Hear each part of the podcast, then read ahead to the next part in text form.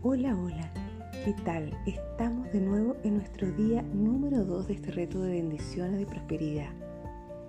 Bendiciones que recuerdo que realices tus dos oraciones cada día, todos los días. Hoy vamos a hablar del poder de una bendición. Existe una teoría en física conocida como el enredo cuántico. En esta teoría nos dicen que el enredo cuántico es el que ocurre cuando dos partículas se crean de una misma fuente, después se separan y todo se da un ambiente de laboratorio. Una vez que están separadas, estas dos partículas que se llaman fotones son el opuesto exacto uno del otro. Es como si fuesen el reflejo del otro en un espejo siempre serán la imagen y semejanza de la otra partícula.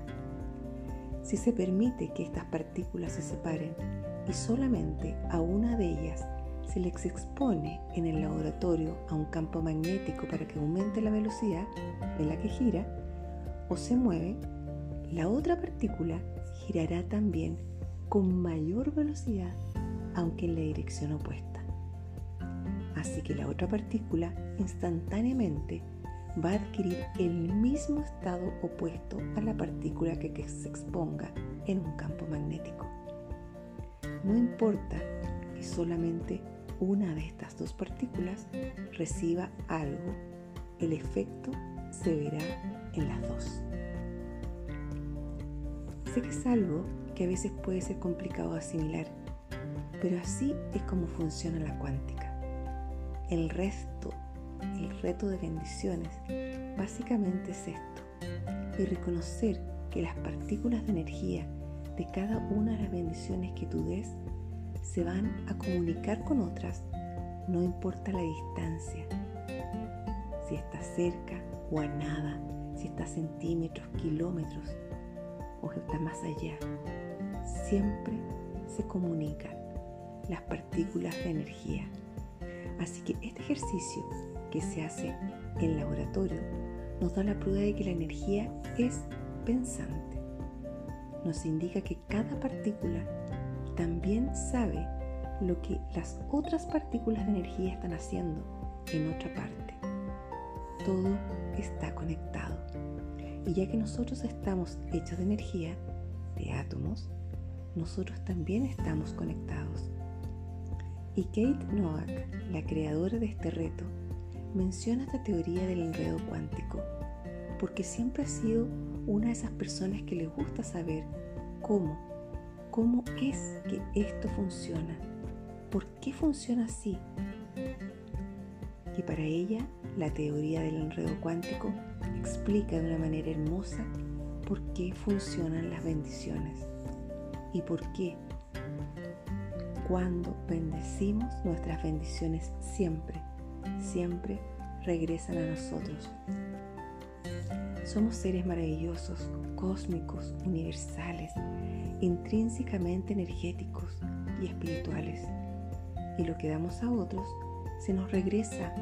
Somos parte de la divina armonía del universo. En el libro de Bendecir, el arte y la práctica el autor de Beat Spangler, de En el fin de bendecir, como un momento de reconexión de los unos con los otros, con el mundo, con la fuente de nuestro ser. En este sentido, el bendecir nos despierta de nuevo a quien es y que somos, uniéndonos con nuestros orígenes, recordándonos que somos uno. En la bendición del día 1 Kate compartió su experiencia de bendecir sus negocios. Si has participado en el mundo de las ventas, sabes que hablar con el cliente y hacerlo sentirse cómodo es una técnica común en el área de las ventas.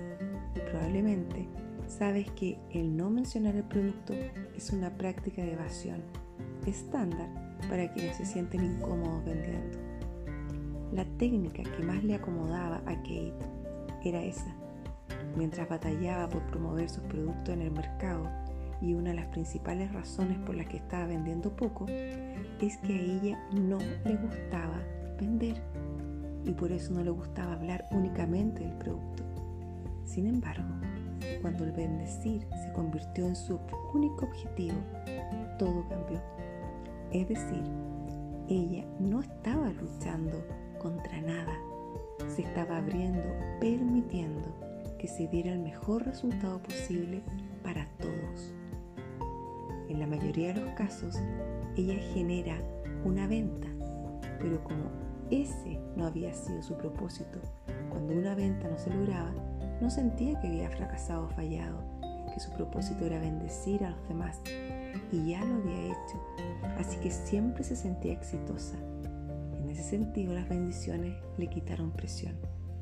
La bendición le quitó el peso y le permitió soltarse. Nos permite dejar el camino abierto a nuestro propio bien, a que nuestro ser verdadero, nuestra verdadera esencia, sea la que nos lleve las riendas. Como dice el maestro, si lo de adentro está bien, lo de afuera también lo estará.